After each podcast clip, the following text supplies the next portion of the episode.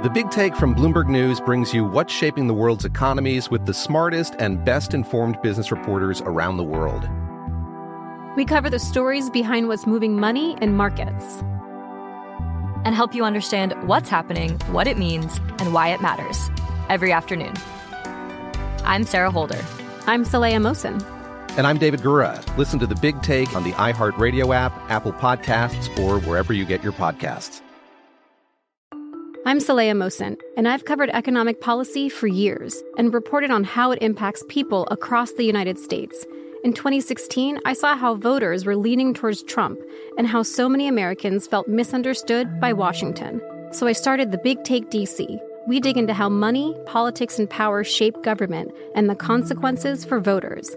With new episodes every Thursday, you can listen to the Big Take DC on the iHeartRadio app, Apple Podcasts, or wherever you get your podcasts. John. Milton. Pensions. Normally it's property, but today, pensions. You know how the weekend papers are normally jammed full of misery, right? You read yes. the stories and you think, God, this is awful. This week, our, uh, our competitor friend, Claire Barrett, wrote a piece about a man called Martin, and I cannot get Martin out of my head. I can't. You know? Martin is coming up to retirement it's not funny, by the way, John. Actually, this but is not a funny story. The way you phrase it, the way you phrase it. It's not a funny story. Martin, one day he looks at his pension pot. He sees he's got 200 grand in it. Looks at it again. That's not bad. Yep. Looks at it again a year or so later. 134,000, maybe 135. Can't remember exactly. One, uh, yeah, this guy is running up to retirement. One third of his pension money is gone. Yeah, that's kind of nasty. Was he uh, was he invested in some dodgy tech stock or something like uh, yeah, or a cryptocurrency, cryptocurrency, or something like that? Had he maybe gone OTT on buy to let properties no one wanted to mm. rent? No, no, no. What Martin had done is left his money with one of the UK's big pension fund managers. Yeah, and they had moved it because he was coming up to retirement, and they were running a strategy called lifestyling whereby mm. you're defaulted into what they call a lifestyle fund. And in your younger years, you're in mainly equities because that's high risk. Yeah. And then yeah. as you get older, and my, my pension fund does this, by the way, and, and yours probably does too. As you mm. get older, they lifestyle you into something low risk, really, really, really, really low risk. But nothing can possibly go wrong. and he was being lifestyled into from from um, what I can see a a, bond fund that held mainly gilts. Mm. And he was in it at exactly the wrong time. This is particularly relevant because of the guest we have coming up, by the way. Um, when the gilt market went slightly ballistic, and that fund lost 50%. I mean, that is that's awful. Um, and it's also obviously it's extra awful because you think I'm investing in government bonds, therefore those are safe. You know, yes. these are the things that are always described as safe. And I'm assuming those must have been pretty long term bonds to have lost that amount of money. I'm assuming um, so. Yeah. Um, anyway, um, either way, he was in something safe. He lost a pile of money. Um, and he does not obviously have time if he's running up to retirement to mm. sit around and as you say they're long dated bonds he's not going to sit around and wait for 30 years to get him get that money back it's gone should we explain to people why this gets done and why in the days now that you don't have to buy an annuity, it's a complete anachronism and it's somewhat deranged that the financial system has not got round to changing the yeah. way that it does things. Good idea, John. Why don't you do that?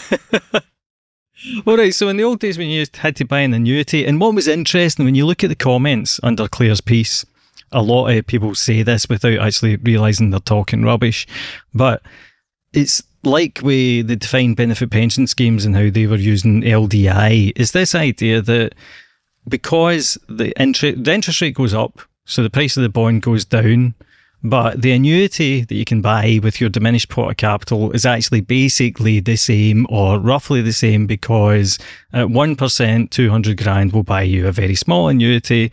Whereas if interest rates go up to 5%, then 130 grand will buy you something like the same annuity or maybe even a slightly better one. Mm-hmm. The problem, though, is that the our pensions don't work like that anymore. Uh, you don't have to buy an annuity whenever you retire or the minute that you retire at age 65 or what it, what it used to be Um, and so now most days or, or more people just draw down their pensions. And so being shifted 100% into bonds at any given moment in time no longer makes the same sort of sense that it used to whenever you essentially had to crystallize whatever was in your pot and use that to buy an income at a given point in time. Yep. Very well so, explained. Gorgeously explained. Does that work? Yes. Does that work good? yeah. But yeah, but the things that changed ages ago. It so it's kind of weird. ago, and they're, they're yeah, the, still putting people into these yeah. default lifestyling funds. And the key is default, I think, in that hmm. because people get put into this default, they could get something else, they could choose something else, but there's a default. They're not obliged to engage at the beginning of the process, right? Yeah. So they don't understand the process, so they don't know that this could be a really bad idea. Yeah. And also, but I suppose the other thing is people don't check their funds probably often enough because no. I mean my heart you know goes out to Martin and I, I, I, don't think he's unusual but clearly at some point between 200 and 130 there were points at which the fund was you know you'd have looked at that pot and gone wait a minute what's going on here? Yeah. Um, I don't think that happened inside a month. Um, so it's that thing of being aware yeah. what you're yeah. in. Yeah. Um, so I um, was thinking about exactly what should be done about this. What should people do? And obviously, the first thing is to get onto the website of your your pension provider. And obviously most of these websites are absolutely useless and it might tell you nothing at all. But it might give you a clue. I mean i did this again with this very small pension that i have with um, aviva i think you might have one of those too john worth mm, checking yes. the, the, the, default there is one of these and yeah. it will start 10 years before retirement it will start lifestyling me right? And I couldn't I couldn't find anywhere where it told me when my expected retirement date is. But I found somewhere where you can change your expected retirement date. And I was thinking about what should the lazy person do right now? Obviously, the proactive person should go in and look at what they've got, think about it carefully, and possibly shift to another fund if they're being lifestyled yeah. and they don't want to be lifestyled. Some people may want to be lifestyled. That's fine. If you don't want to be lifestyled, you can shift into a fund, maybe designed for a younger person, something like that. But if you're really lazy, you can do what I've just done and go onto the pension fund website and change your retirement date to 75. That way, that's a good idea. Yeah. Now they're not going to start lifestyling me until I'm 65. And I have delayed that admin for years. that is a really clever piece of arbitrage. I like that. Thank you very much. Personal finance tip of the week. There you go. Welcome to Merryn Talks Money, the podcast in which people who know the markets explain the markets. I'm Merryn Somerset Webb. This week we bring you a conversation with former Chancellor of the Exchequer, Kwasi Kwarteng. Now, he's obviously was Chancellor for a short period of time. He had many positions in government before that, but also relevant to our conversation is the fact that he has a PhD in economic history and has written a variety of very interesting books, including War and Gold, which I'm working my way through at the moment and strongly recommend, and also one that has been discussed quite a lot over the last few years that he co wrote with a variety of other MPs Britannia Unchanged Global Lessons for Growth and Prosperity. And if you haven't read that one, again, I would suggest it.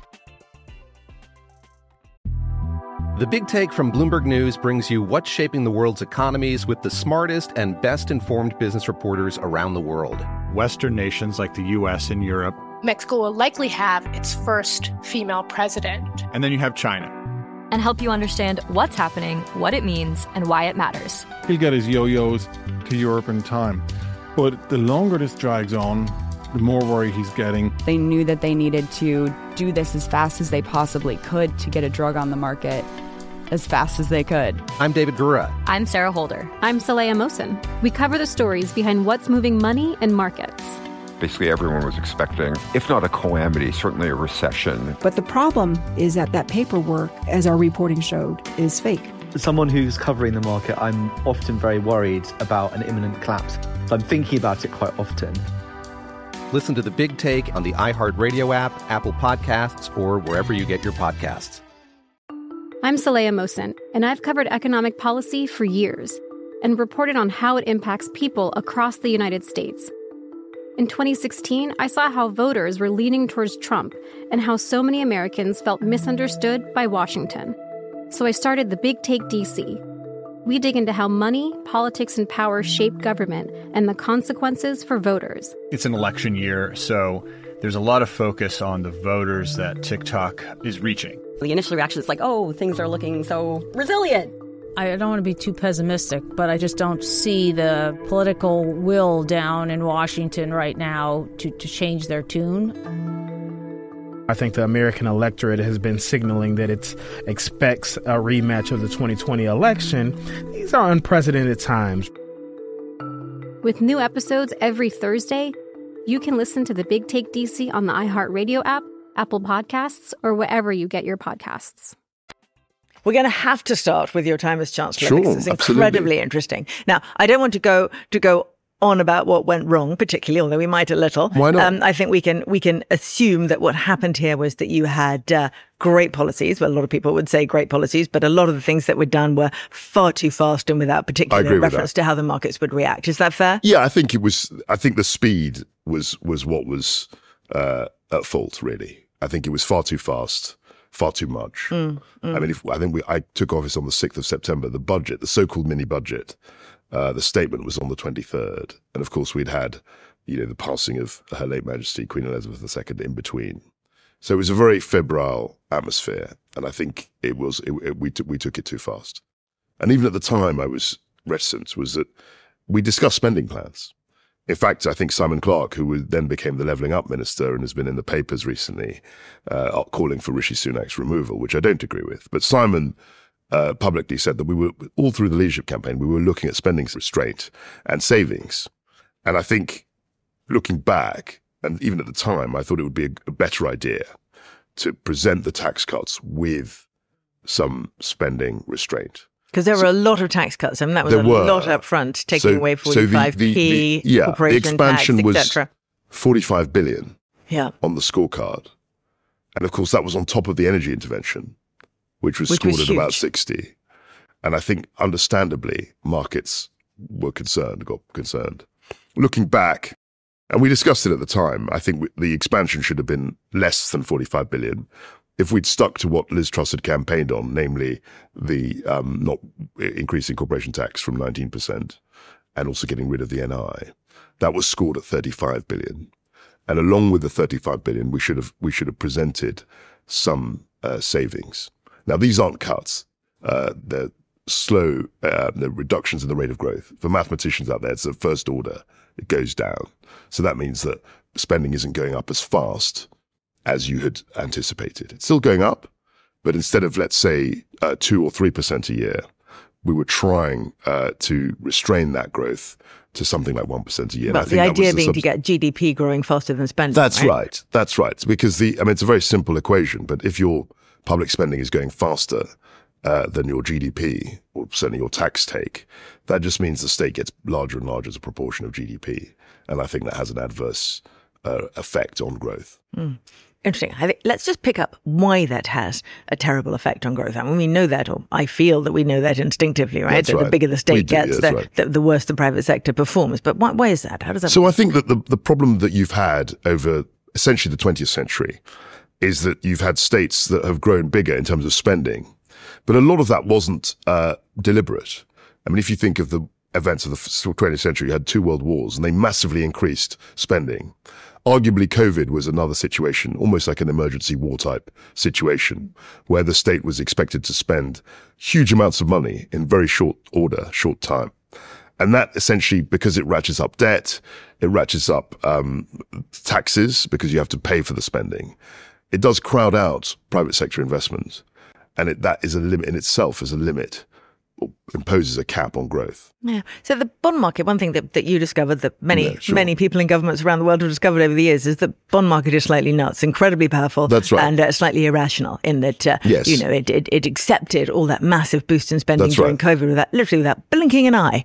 Um, That's right. But then looked at your policies and went slightly And it mad. freaked out. And I said, you know, I said, oh, in the future, we, we'd, we'd already said that we were going to have a statement on spending. But because when I said, oh, um, you know, we, in the future, we want to reduce taxes, then people went nuts as well. The markets went nuts. But I think my, my main lesson is that you have to do things, you have to prepare the pitch. You have to do things more deliberately. I think there was a real urgency to get things done. I remember the prime minister said, "Oh, we've only got two years," and I thought, "Well, if we carry on like this, you'll have two months." I said that to her after the mini budget, and I think that you know, it's always a case of slow and steady wins the race. I think in terms of government policy because you're trying to move when you're in government, uh, especially very large economies, it's like trying to move a super tanker. You know, it takes time to turn corners. It takes time to get that sort of acceleration and momentum that you need. And I think trying to try and expect things to do things very quickly, I think it, it, does add to the risk, certainly. Although it does slightly feel if you think that we've been moving in the wrong direction on growth for, for decades. For a long time. And that you have a relatively, what could be a relatively short period to turn things around, maybe you do need to move faster. I mean, if you look back at, you know, decades worth of people going on and on and on right. about how we must have growth, but not setting an environment that will give you growth. And politicians relentlessly talk about how we're going to, we're going to create growth. That's but of right. course you can't create growth, or I don't think you can create no. growth. All you can do is create the conditions. That's exactly in which right. Growth can happen, right? So you can set up a, a, an acceptable, uncomplicated, and reasonably low tax system. That's right. You can have a very good education system, which of course we have done done well at in much of the UK. Uh, right. You can set up a, a, legal system that everyone trusts. Right. You can have an infrastructure that that works, all transport that system sense. that works. All these things. That's all you can do, as far as I can see. Yeah. And then you just get out of the way. But we've had successive governments who have been unable to produce that environment and absolutely unable to get out of the way. So the problem that I think we have in, in Britain, and it's all across the West, it's not just a British problem, is that um, governments have a very short term focus. Um, and also with the chops and changes, you, you keep switching, one keeps switching. So, you know, if you look at something very simple like capital allowances, the amount that we were, we were giving people, uh, in terms of capital allowances businesses kept changing every year. So it was very difficult to plan in those circumstances. I think you're right to say that time is short, but you know, I was thinking we had the autumn statement and we would have had a budget in spring, and that would have been six months in which we could have set the parameters that you're talking about. Obviously, for longer term growth, you need to have much more stability. And one of the th- places I looked at, and I'm still very interested in, is Ireland. And if you look at their corporation tax policy, that's been, the, I think they've set that in about 99. So nearly a quarter of a century, they've had exactly the same corporation tax rate, regardless of who was in power.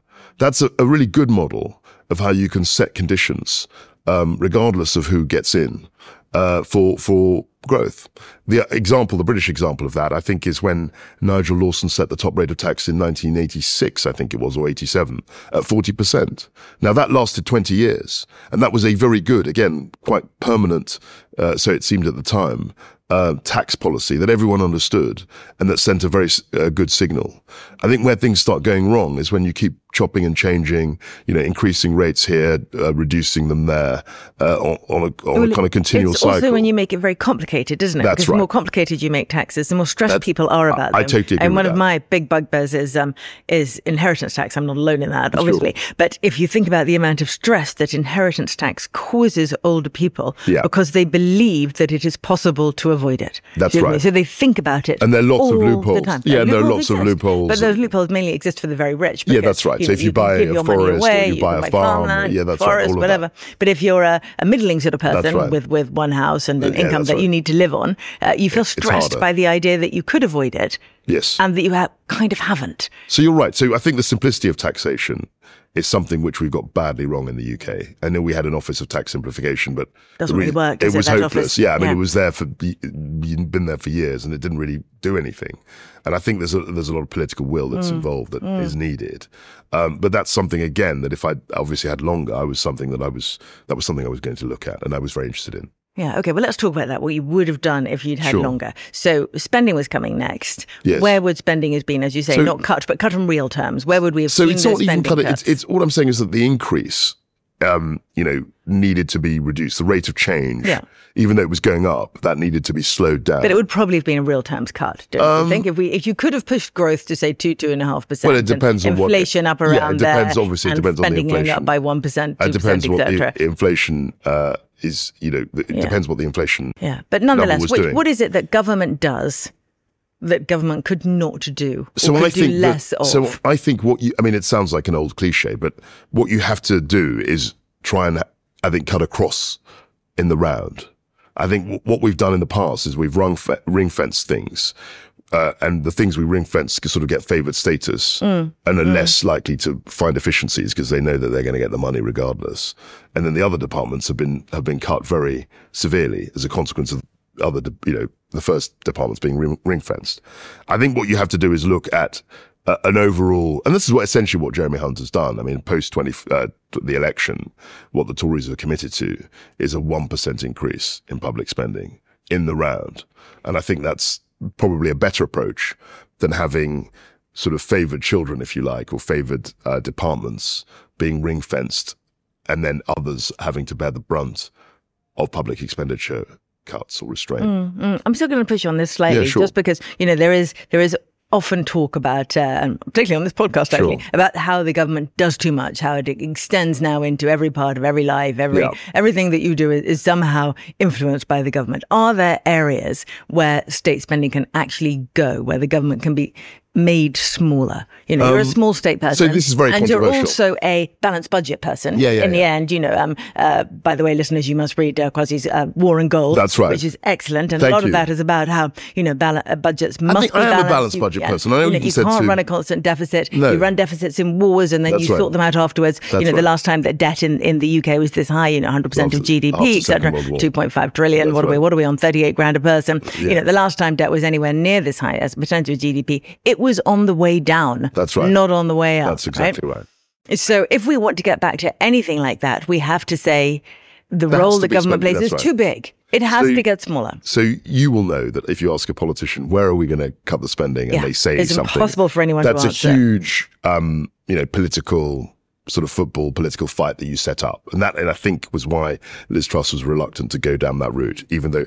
But I think thing, you know, just s- s- tentatively, I think that um, areas where the public spending has gone up through the roof, for example, the NHS, there's got to be a more efficient way of delivering top line services than simply, you know, funding uh, uh, without any accountability um, things like uh, the NHS and the specific, I mean, you know, salaries of of of workers. And I'm not talking about nurses. I'm talking about very high end people, managers. You know, there are lots and lots of managers. If you look at local government, again, there's lots and lots of bureaucracy. And it's very unclear how that bureaucracy is actually delivering on the front line. So there's a whole sort of administrative and services budget around different departments that in the last few years has gone through the roof. And that's why I'm really impressed with the Prime Minister in the, the attitude he took to the strikes and public spending, because that you ha- we have to show restraint um, in terms of salaries. And I'm not talking about people on, you know, earning lower incomes. talking I'm about talking people at the people at the, high, at the top. And that's seen massive, uh, uh, huge increases, which, if restrained, I think can have savings and will lead to, to again, as I say, a slowing down of the increase. Yeah, it's a bit the NHS. It's a bit. Oh, I was going to say it's a bit like the post office, which isn't quite what I mean. But in Right. terms of, of the way that we have these huge organisations that are technically owned by the state or technically right. owned by the taxpayer, but there is no no way of them being accountable to a board of directors opaque. in the same way as a company. So you know, we used to worry in the old days about managerial capitalism, about That's the right. CEO of a big company having full control over that company because That's the right. actual owners of the company were so uh, diverse and widespread that it was impossible for them to have any control or indeed any any interest in how a company would would work. So we used to worry endlessly about one man being in charge of one big company. That's now right. we don't worry about that anymore. No, we we worry don't. about money manager capitalism. We worry about the um, big shareholders having That's too much power. But things like the scandal of the post office and the difficulties of the NHS kind of bring my mind back to this idea of how dangerous it can be to have a large organization that has managers who are not really accountable to any particular So that was Very the, that was the issue. people. This is one of the big issues of the British state. I mean, I was before I was chancellor. Um, you will know I was Secretary of State for Business uh, Enterprise. Actually, it was called Business Energy Industrial Strategy Yeah. BEIS. No one actually knew what BEIS stood for, but it was Business Energy Ind- Industrial uh, Strategy, and it's been split up into three departments. Now, as Secretary of State for BEIS, I was responsible for forty-three. I remember counting them, and I knew them all uh, at the time. Forty-three organisations uh, including the post office. Um, and I was essentially um, ultimately going to hire people to run those organizations. But there were 43 of them, you know, from the Met Office uh, to the post office uh, to, you know, British nuclear, uh, Yeah, it's just too much. yeah, uh, you know, the competition authorities. Uh, the CAA was the Department of Transport, but I had 43 of these. And it was very difficult to see um, you know, the groceries adjudicator, Mm-hmm. or, or uh, and it was very difficult to see how transparent these organizations were because you've got a department, you've got a, one Secretary of State, and you've got 43 of these organizations. That was just one department. You know, the Transport Secretary would have maybe 20 or 25 such organizations. And all of these organizations have a, a corporate structure. They all have people, um, you know, experienced people uh, running them. But it's very difficult to see the oversight. And, and, most people wouldn't know who they, who they are, even though they wield in their own uh, domain huge amounts of authority. They get big salaries. Yeah. Well, we um, always wondered during the pandemic, um, uh, one person you very rarely heard on the radio was the person actually in charge of the NHS. That's right. That's right. Exactly. And that was, I mean, I was never in the health department, but that's a huge, I mean, if you could imagine, you know, Secretary of State for BEIS and, and our 43 organ, arm's length organ bodies, they were called. Um, you've got, uh, the health secretary with this huge behemoth called mm. the NHS, which mm. is, I think, the biggest employer in the world, practically after the Indian the Railway. Second, maybe, yeah. yeah. yeah. Um, and it's very difficult to see or know a what levers to pull and who the actual people who are the, the decision makers in that organization are. And that's a huge problem. And that's something which I think most ordinary voters are not aware of, even though these organizations have huge bearing yeah, on and people's are effectively lives. independent. Yeah, yeah, they're they're and that's and how you manage that, I think, is very difficult because we these organizations have grown uh, immeasurably in the last 20, 30 years. Um, and they're more and more powerful, but they're less and less accountable. And that's a big problem. Okay. Now, lots of problems here, which well, we can't solve, I'm afraid, today. But there is one person who can solve problems, has the power to solve problems right now, who's Rishi Sunak, right? Mm. Now, he has a, a, limited amount of time left. I'm not going to ask you to agree with me on this, but he's quite clearly not going to win another election. So he's got this period of time in which he really has nothing to lose politically. Sure.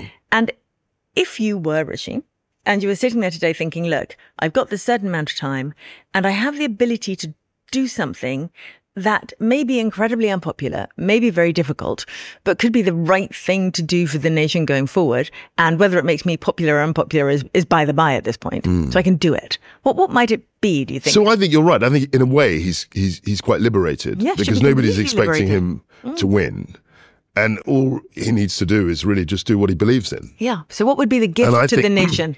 I think I think the tax burden is something which he has to look at. I'd be amazed if after the budget this year we don't see some tax cuts because essentially if they don't uh, cut taxes, um, I think you're essentially running on the same program as the Labour Party. But it'll be nitpicky, won't it? I mean, he. I don't know. I mean, it could be quite radical. Wholesale reform of the whole thing. He buy. He could have done that. I mean, he's had a year exactly. with VAT. He's he had could, a whole uh, year to plan that, and and and who knows? Maybe they've been working behind the scenes to reform our tax uh, code. I doubt it.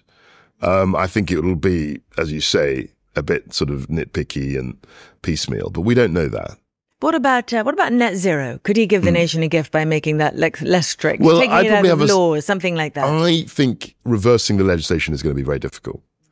He has indicated a pivot away from uh, net zero in the sense that you know the the the um, the 2030 uh, deadline on uh, internal combustion engines um, that's been shifted out, I think, to 2035. Uh, he's very much toned down the rhetoric on on net zero. Um, I think oil and gas licenses are coming back, which I think is good because to ban them is insane because you're just going to simply rely on foreign oil and gas. I going we, we still use oil and gas. We are going to do for decades That's to come, right. possibly so, forever. So, so not so to say that you're not going to produce it in your country, but you're going to import it from wherever else. Not it, it, it increases the cost and reduces the security. So I don't understand why anyone would want to do that. And it's good that he's he's faced down in a way the the, the more extreme green lobby on that. So he's done some things, but, but, you I think don't think the legislation is reversible because it has an impact on everything, doesn't it? We were talking earlier Yeah, about infrastructure and the so difficulties I, I of think that. I think that would be so so so if you look at the net zero legislation and I was responsible for some of it certainly it's you know following it in BEIS it's actually attracted a lot of capital so if you think like look at the offshore wind uh, auctions you look at the renewables developments I mean obviously we had this check last year when they didn't I mean, that was a disaster, frankly. And uh, I think it was ministers and officials dropped the ball on that. But generally, we've been very successful in driving investment, inward investment into new technologies. And I think to reverse the legislation would be a very bad signal for those investors. And so I don't see that happening, as well as a whole political headache with Yeah, people who, yeah. for whom it's very important. But, there is within the framework, disagreement about it. For the first, you know, a couple of years ago, there was no disagreement about That's whether right. net zero is a good thing or not. Now there's definitely So there's there's some disagreement there's some it. there's some water, you know, clear blue water, whatever you want to call it, between the two parties on this issue, which hadn't been the case. I mean, from I think the original um, Climate Change Act was 2008, and really from 2008 until pretty much last year, there was quite a degree of consensus between Conservative and Labour on the net zero agenda. From my point of view, I think that was probably a good thing because, as I've said, uh, we had legislation. We managed to set up uh, CFDs and other structures that really crowded in private sector investment, and we saw huge amounts of investment, particularly in offshore wind, where we were the leading nation in the world. I think China overtook us about 18 months ago, but we were the leading nation until that point in terms of the uh, rollout, uh, installation of offshore wind uh, infrastructure. So now, I think for political reasons, probably, uh, Rishi Sunak has decided that we shouldn't go too fast in that direction. And I think he's probably right. I think people uh, have a feeling, particularly when energy prices were very high last year and at the end of the year before that, um, that we shouldn't be sacrificing today's consumer for a hypothetical target, you know, in 30 years' time. Yeah, and we Uh, also can't go much further without a massive overhaul of the grid, which is That's right. insanely expensive. That's right. And, And- people and- are going to feel a little less good about net zero when the pylons go up in their back gardens. That's all right. So it has to be coordinated. And the other thing that I think is most important, if you're looking at the global picture in terms of global um, warming, global uh, climate change, other countries have to be aligned. It doesn't make sense for us to reach net zero and for every other country to be miles behind. That's not going to help the climate. We're one percent, I think, of the global economy, uh, and a lot uh, smaller proportion of the of the global population. Um, so it doesn't make sense for us uh, to uh, simply uh, try and, and force through uh, net zero without regard to other countries. So it has to be a global coalition, and that's where. Um, but but again, it's a delicate situation because in order to coordinate or help coordinate a global response, we need to show that we're we're leaders, and I think we're doing that. And I think you know if you look at the amount of uh, carbon that we've reduced, the carbon emissions that we've reduced since 1990, which is the base year, we've actually done a, a, a reasonable job. I think it's something like 50 percent. We're pretty we're emitting 50 percent less carbon. And people will say, oh, "Well, you so we've gone a long that. way down the road already. Yeah, we have. And going any further That was my might point. be difficult for us. So, so th- th- you know, if you look at where we were, the base year is 1990, which is 34 years ago. Mm. We've actually made quite a lot of progress, um, and we don't need to wear the hair shirt and beat ourselves up, particularly if other countries aren't aren't following.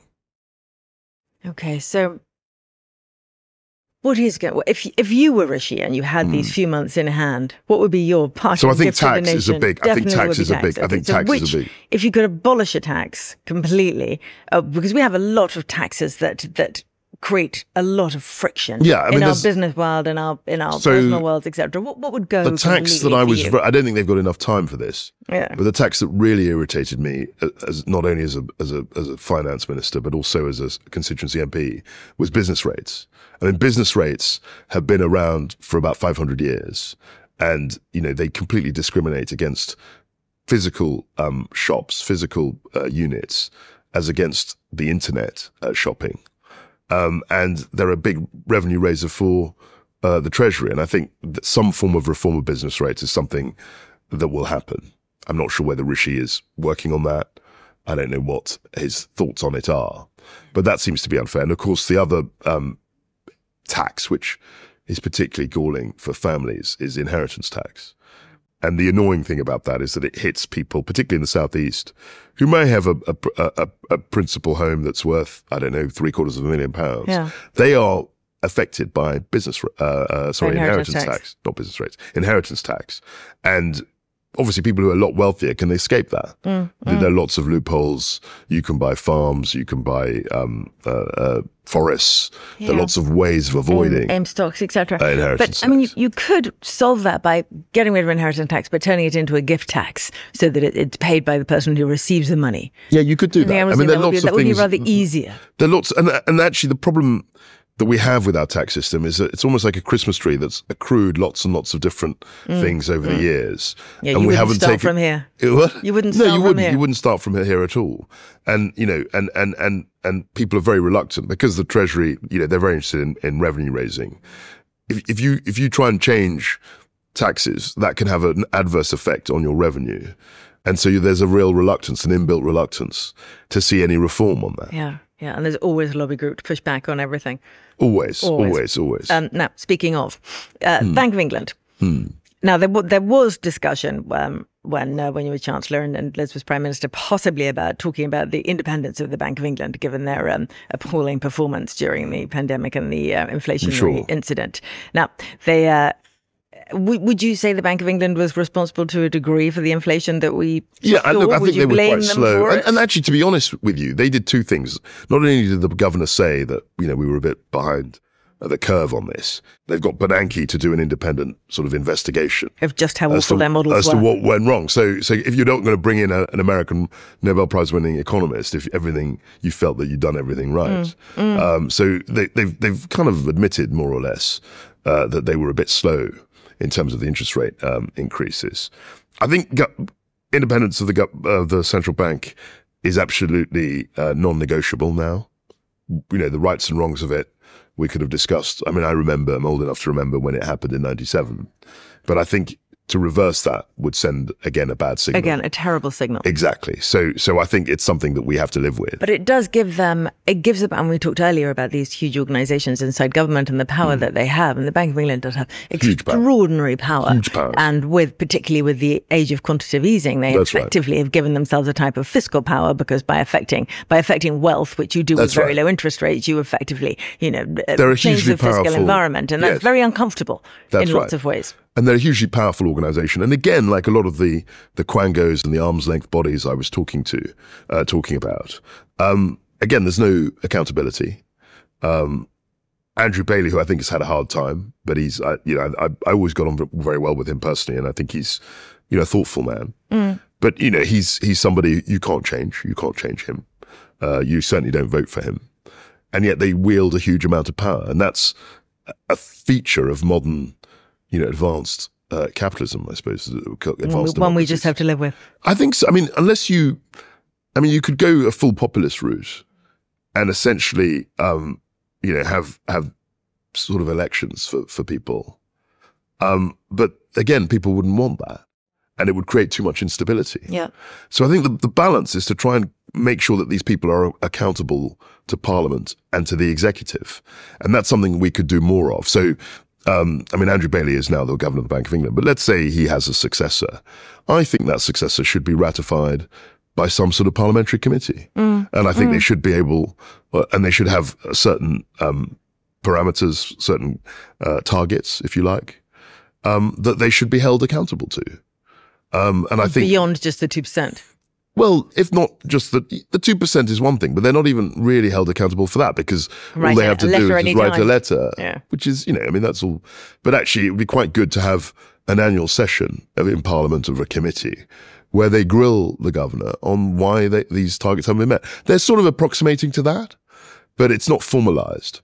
And I think the only way that you can actually square this circle is actually having lots of open scrutiny of these people who, you know, let's face it, haven't been voted for. They're, they're totally unaccountable from a democratic point of view. But they have to be able to answer for themselves in a public um, arena. Yeah, and they need to answer for the, the long term effect of very low interest rates and what that That's right. And then it was suddenly, done and then, you know, I mean, I remember even when I was business secretary, I think the, the interest rate, the bank rate, we used to call it, was 0.1%. Mm. And today it's 5.25%. And that's only what, two and a half years? Yeah. So it's gone up Yeah. 50 times Yeah.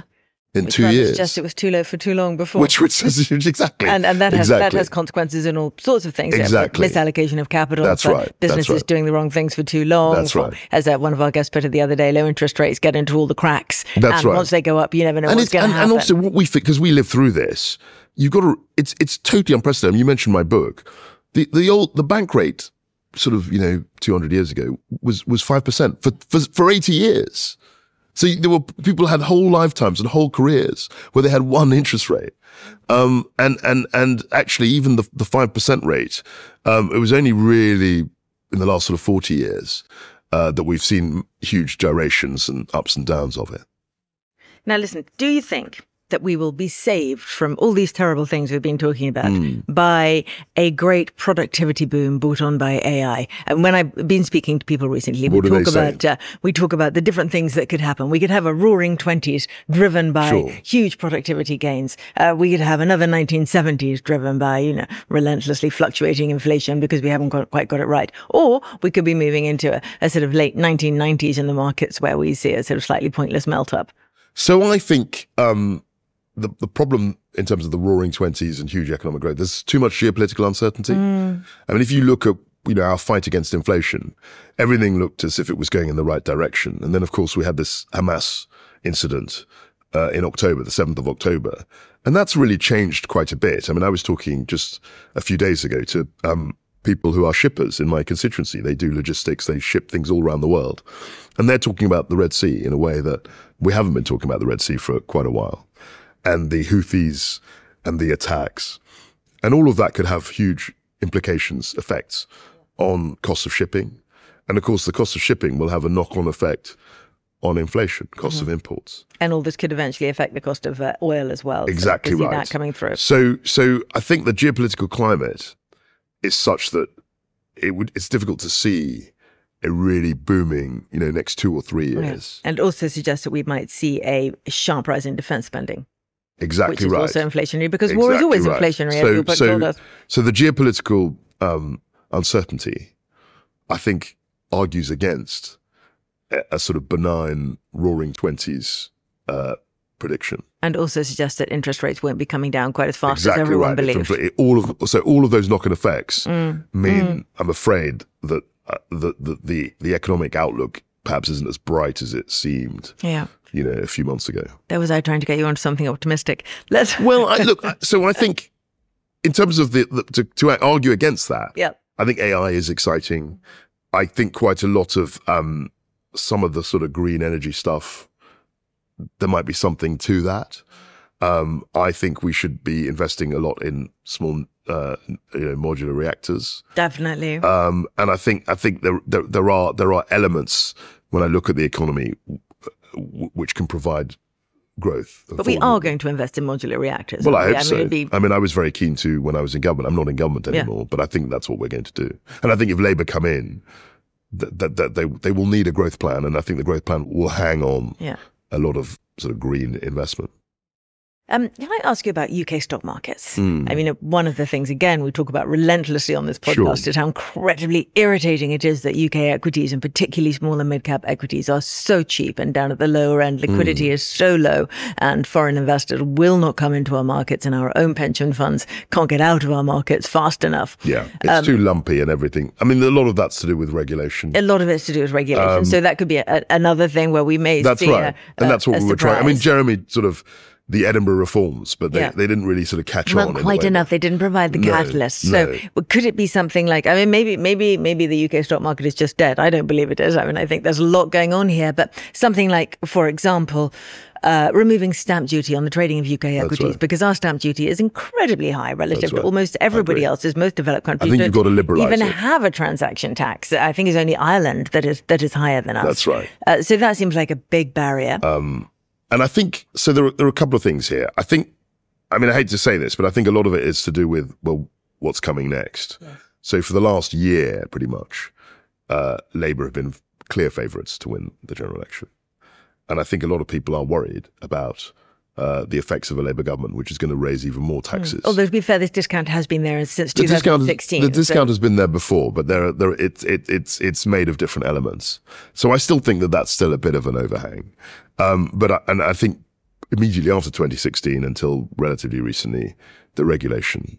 I mean, you know, we kept saying, "Oh, we're going to get rid of Solvency two. We're going to Yeah. liberalize." Yeah. We just didn't do it. Didn't do those things. Um, and we should have done those things much sooner um, than, than we have done, or that Mm. we've tried to. And again, you're dealing with vested interests. You're dealing with you know regulators who have a lot of power, particularly post Yeah, 2008. I find it very, very hard to cut any regulation because then, of course, they would That's feel right. culpable where any where That's anything right. to go wrong. That's right. So that so 2008 really, you know, we're living with the after effects of that. Uh, we empowered regulators. I think regulation in in certainly the context of the London Stock Exchange is really stifling. Yes, well, companies always Um, say they don't want to list because it's, it's just too much. And anyone who's tried to read an annual report from any company will, will know that it's and lots of people on the private, you know, private equity specialists, but you know, private companies essentially, are now avoiding, as you say, a public, uh, you know, public listing. It used to be the aim. yeah. So you know, we're going to do Yeah. an IPO, and, And, and now we're seeing de-equitization. We're seeing company after That's company right. after company That's taken right. off our markets. And Yeah, of course, they they're trading at such a such a discount now That's right. that uh, any, anyone can come in and, and buy a, a UK company at a forty percent discount and, and meander off. That's right. So, so that's a bit of a, but, but the point, the political point I've, I fear I made about Labour was that I think a lot of it is to do with, when, when I was comparing listings in the, in the US compared to the UK, people would, well, you know, we can earn more money. We can, uh, it's a more pro-capitalist uh, society. Uh, people don't have the envy. And actually we can be more successful if we Yeah. list in, in, Yeah. in, in New York as opposed to London. Yeah. What about the idea of a Brit ISA that uh, comes up again and again and again, where you know we have a, this wonderful ISA Yeah. structure, people can put their money in, it grows tax free, free of capital gains, free of income tax, and then you can withdraw it at any time and without paying any extra tax. It's a fabulous wrapper, very supportive of it. But a lot of people will say, why should we be sponsoring people, uh, Mm. giving them tax breaks in order to be able to go away and buy, buy buy shares listed outside of the UK? Why not just make that a UK only tax wrapper? So it's a very, that's a very, uh, dare I say, protectionist Yeah, way of looking at things. might help though. I think it might do, but I think there are ways you could incentivize investment in the UK without doing that. I mean, that was one of the things that I wanted to do. The corporation tax, for example. And everyone says, oh, well, 25, but people say 25% is the average. We shouldn't be the We average. don't want to be should, no, no, we, no, we don't want to be wants to be average? or it's quite, you know, we want to be a, a beacon. And actually, it's funny because I met the, the one time I met the Irish president, um, he, he, he, apropos of nothing, he suggested to me that for him, the corporation tax, uh, the low corporation tax in Ireland had been a very successful policy. And that was demonstrated, as I said earlier, by the fact that it's been there for 25 years. Mm. And neither party, neither of the parties, any of the parties that have gone into government have really argued against it. Yeah. And I think that, you know, if Ireland could do it, there's a real opportunity. There would have been an opportunity for the UK to be able to attract capital um, on that basis. And then once you do that, then it has knock-on effects. You know, become people come here, uh, they invest here, um, and and and then I think you create a culture where the stock market, such as it is, can can can can really power ahead. And we haven't done that. Yeah, and you could also you could also introduce things such as you know no corporation tax for the first two years of listing if you're below a certain All size. sorts There of are all things. sorts of incentives There are all can put in sorts of place, things you would- and somehow we've just neglected And it. actually, if I, you know, just to present a stylized fact, when I was in Treasury and also when I was in business, it seemed to me that, you know, growing up, the two biggest, among the two biggest uh, sources of productivity in the UK were the energy sector, which was oil and gas, let's face it, in North Sea, and the financial services. And, you know, they've really struggled in the last, I'd say 10, 15 years, particularly since 2008, for lots of different reasons. I mean, you could argue that the net zero legislation has hampered uh, oil and gas in the oil and gas industry. well, or it persuaded people to pull back from investing further in the kind of things that might improve productivity. But it seems to me, if you if you just in at its simplest, those two sectors, which you know had powered uh, growth in the UK from let's say the mid seventies right through uh, to ten to two thousand and eight, um, you know they've they've had real challenges, and we need to get them Mm. Back in, on a, in a track. better. Um, that's my view. That was Yeah. that, and that was very much my view when I was uh, at the Treasury. yeah. Okay, let me ask you the most important question I ever ask anybody on this podcast, Hmm. and an answer is compulsory. by the way, Wow. I know. compulsory. I don't like compulsory things. I'm a this- libertarian. Me too. This is compulsory. This is compulsory. Okay. Sometimes libertarians have to do things they don't like. Okay. Okay. If you were to only be able to invest in one thing for a 10 year period, Oh, that's And- a very good question. well, I'm going to, well, I, you, I could give you the choice of the whole world and I'll do that if you'd like. Hmm. But first, I'm only going to give you a choice of three things Okay. a deposit account, interest bearing Yeah. in the UK, sterling, Yeah. Bitcoin, Mm. or gold. I'd probably go for gold. Okay. I'd probably. The only problem with gold is that you only get the money when you sell it, right? Mm, well, but as a store of with Bitcoin. Yeah, You might not even get the money. That's true. That's true. I mean, it's much more volatile. And also, Bitcoin has been around twenty years, and gold's been around that two thousand years. So, I I would, I would probably, I would probably go for gold. And also, the actual, if I think about it, because my book is about, a lot about this, my War on Gold book. Um, it's it's a much better hedge against inflation than Bitcoin or certainly than a deposit account. Yeah. So if you think that there's enough geopolitical instability to keep inflation higher, your propensity, I think, to, to go for a savings account is probably lower. Bitcoin, I think, is just a total crapshoot. You have no idea well, what it's going to do. So gold, I think, is probably the best. In, in an age of, uns- of uns- geopolitical uncertainty, Gold. I think gold is the best of those three. Yeah, it's, it's taught us over thousands of years. Yeah, I mean, it, it's- you know, look it's after produ- us in yeah, times of instability. Yeah. All right, That's go back. You thought I was going to say over a ten-year period, and you could only invest in one thing. What was it? What would it be? Yeah, you didn't know be, I was going to and I was thinking, I was No. thinking about that. W- it wouldn't be gold. That wouldn't. it wouldn't If be gold. that had been the question, Yeah. what would the answer be? it's very tricky that because I think a lot of the sort of very hot, uh, you know, sexy uh, uh, industries have got a, a plethora of businesses, and it's very difficult to know. It's remember when we're old enough. I mean, you're not, but I am. I think we are. to uh, the the the the, the dot com boom, and it was clear that you know people were going to make a lot of money. But it was very difficult to know which companies. I mean, in the end, you know, we had Facebook, which was a bit after that. We had Google, we had other Amazon, for example. But the whole host of different companies. And it would have been very difficult. It was difficult for people to know which of those were, were going to be uh, successful in the long term. So you did probably have to take a, a basket, a portfolio. Yeah, but you would ta- would you take a diversified portfolio of equities over gold over the next decade? Yeah, Yeah. Definitely. Kwasi, thank you so much for joining us today. Thank you. Hugely appreciate it. Thank you. Take care.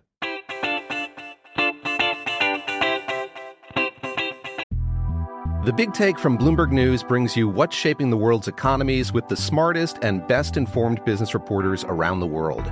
Western nations like the US and Europe. Mexico will likely have its first female president. And then you have China.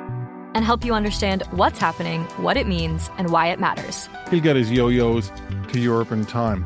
But the longer this drags on, the more worry he's getting. They knew that they needed to do this as fast as they possibly could to get a drug on the market as fast as they could. I'm David Gura. I'm Sarah Holder. I'm Saleha Mohsin. We cover the stories behind what's moving money and markets.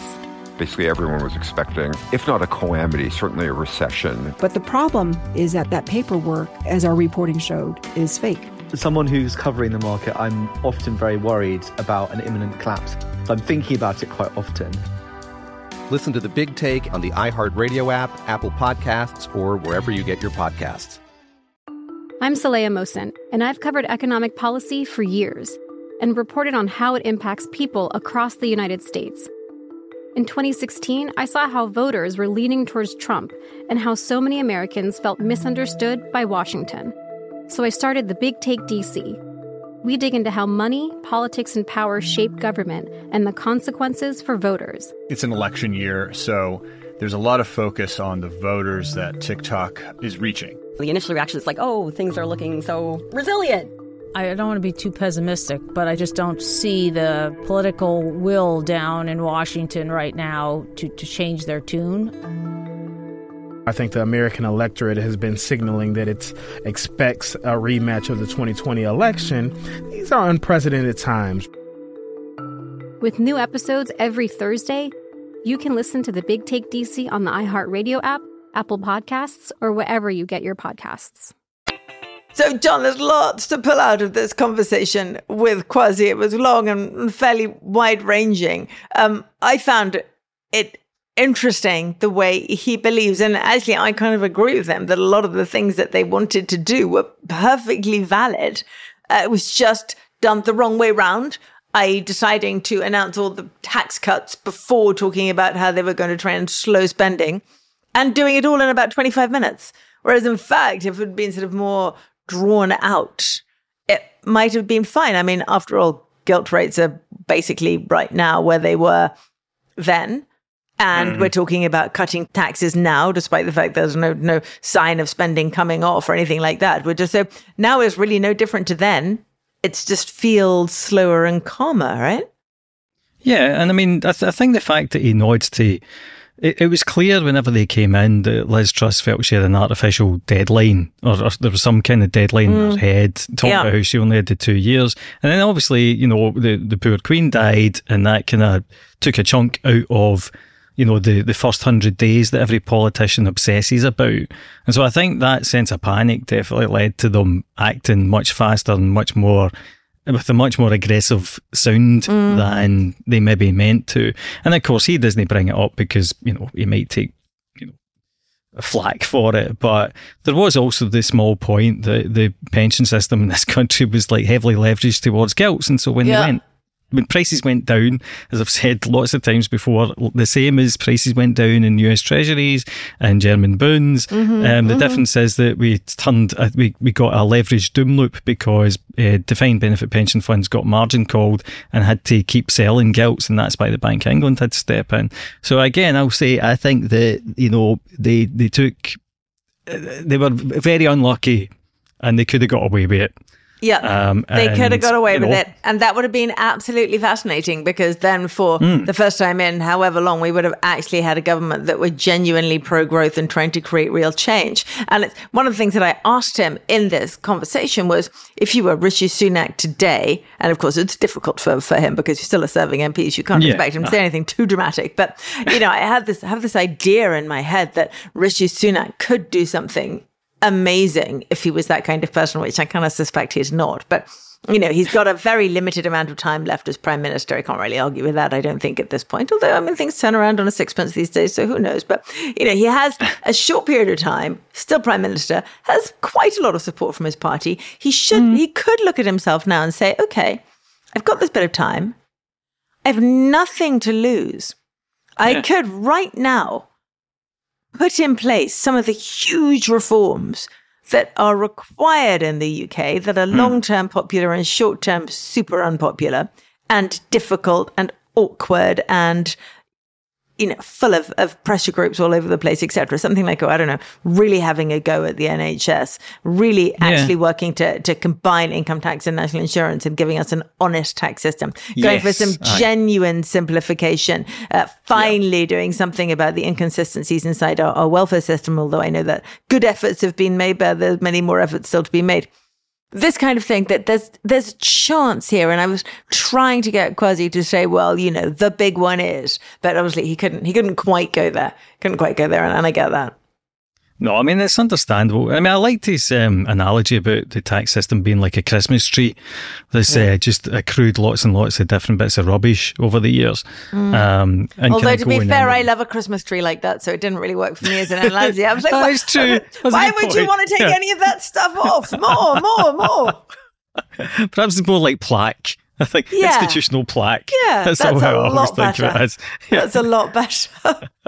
but I think the other um, interesting point is that I mean you can see that he's, he's you know he is kind of instinctively libertarian because when when we were talking about the stock market and how to fix it, I kind of mentioned the British ISA. He kind of made the point, which which I agree with in. In an ideological level, that a, a kind of Brit ISA is kind of mm. nationalistic, um, but equally, his idea that oh, we should cut corporation tax to kind of Irish levels. Again, I like that idea, but I, I don't think that that would ever pass muster in the UK because even if Rishi did it as his, you know, I'm about to get kicked out the door, here's a big change. Yeah. That's the kind of thing that Labour would reverse. Whereas at least that thing you said about, you know, merging NI and income tax, that's not something that Labour would reverse because it's actually a good idea. It's just politically toxic. Yeah. Um, so yeah, that's the kind of thing definitely that, you know, they should be looking at doing now because you get nothing to lose. The future, you know, everyone will agree with you in reality. They just, nobody's got the guts to do it. Yeah, because exactly. No one will like it. And the reason no one can do it, and particularly the Conservative Party can't do it, is because if you start doing that, then you effectively put out income tax Hmm. for um, retirees. Yes, and that's the problem. And then you have yes. to, and then if you're if you're not going to put up income tax for older people because older people don't pay NI, then you have to say explicitly, explicitly, we are going to charge young people, younger people, a higher rate of income tax than we are older people. That's why you can't do it, except for right now when you could. Yeah. Good idea. You had Merryn for Prime Minister? Oh, yeah, no, I'm not sure I could take the scrutiny. I mean, I'd be forever deleting my WhatsApp messages, right? And then how much trouble would I be in? Look at poor old Nicola Sturgeon, right? I mean, you wouldn't want to be her.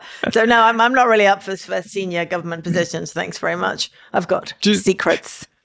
Just remember to expense your burner phones. That's the thing.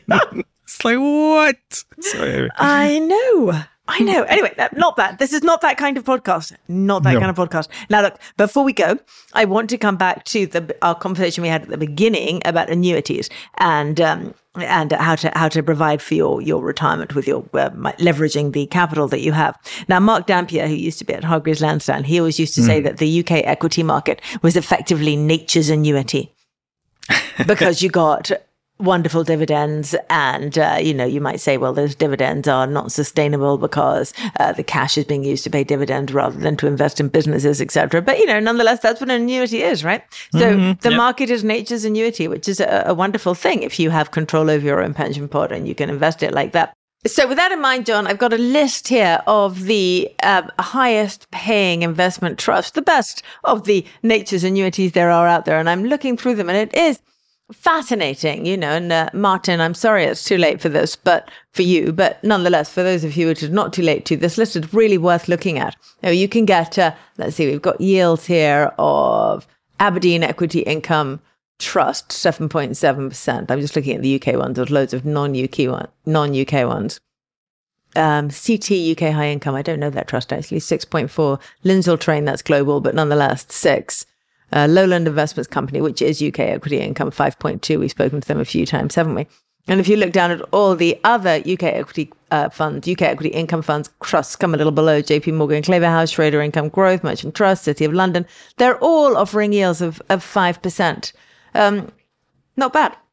Yeah, it's not bad. And also, if we end up getting an uh, environment where interest rates do end up going lower, or alternatively where inflation still comes back, then you would expect them to be um, of interest to people because mm. they usually are invested in kind of value stocks. And also, and this is all, if this is UK stuff, then it's cheap anyway. Mm. Mm. Um, so it feels like a, a good uh, option. Mm, and obviously, in terms of safety, etc., equities are not comparable with gilt, but nonetheless, no. it's something to look at if you're trying to create an income for yourself in retirement. Definitely. Thanks for listening to this week's Merryn Talks Money. We'll be back next week. In the meantime, if you like our show, rate, review, and subscribe wherever you listen to your podcasts. This episode was hosted by me, Merryn Somerset Webb. It was produced by Sama Sadi, additional editing by Blake Maples. Special thanks to Kwasi Kwarteng.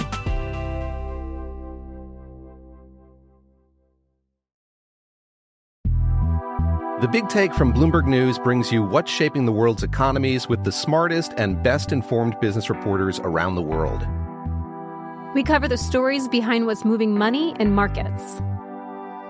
And help you understand what's happening, what it means, and why it matters every afternoon. I'm Sarah Holder. I'm Saleha Mohsin. And I'm David Gura. Listen to the big take on the iHeartRadio app, Apple Podcasts, or wherever you get your podcasts. I'm Saleha Mohsin, and I've covered economic policy for years and reported on how it impacts people across the United States in 2016, I saw how voters were leaning towards Trump and how so many Americans felt misunderstood by Washington. So I started the Big Take DC. We dig into how money, politics, and power shape government and the consequences for voters. With new episodes every Thursday, you can listen to the Big Take DC on the iHeartRadio app, Apple Podcasts, or wherever you get your podcasts.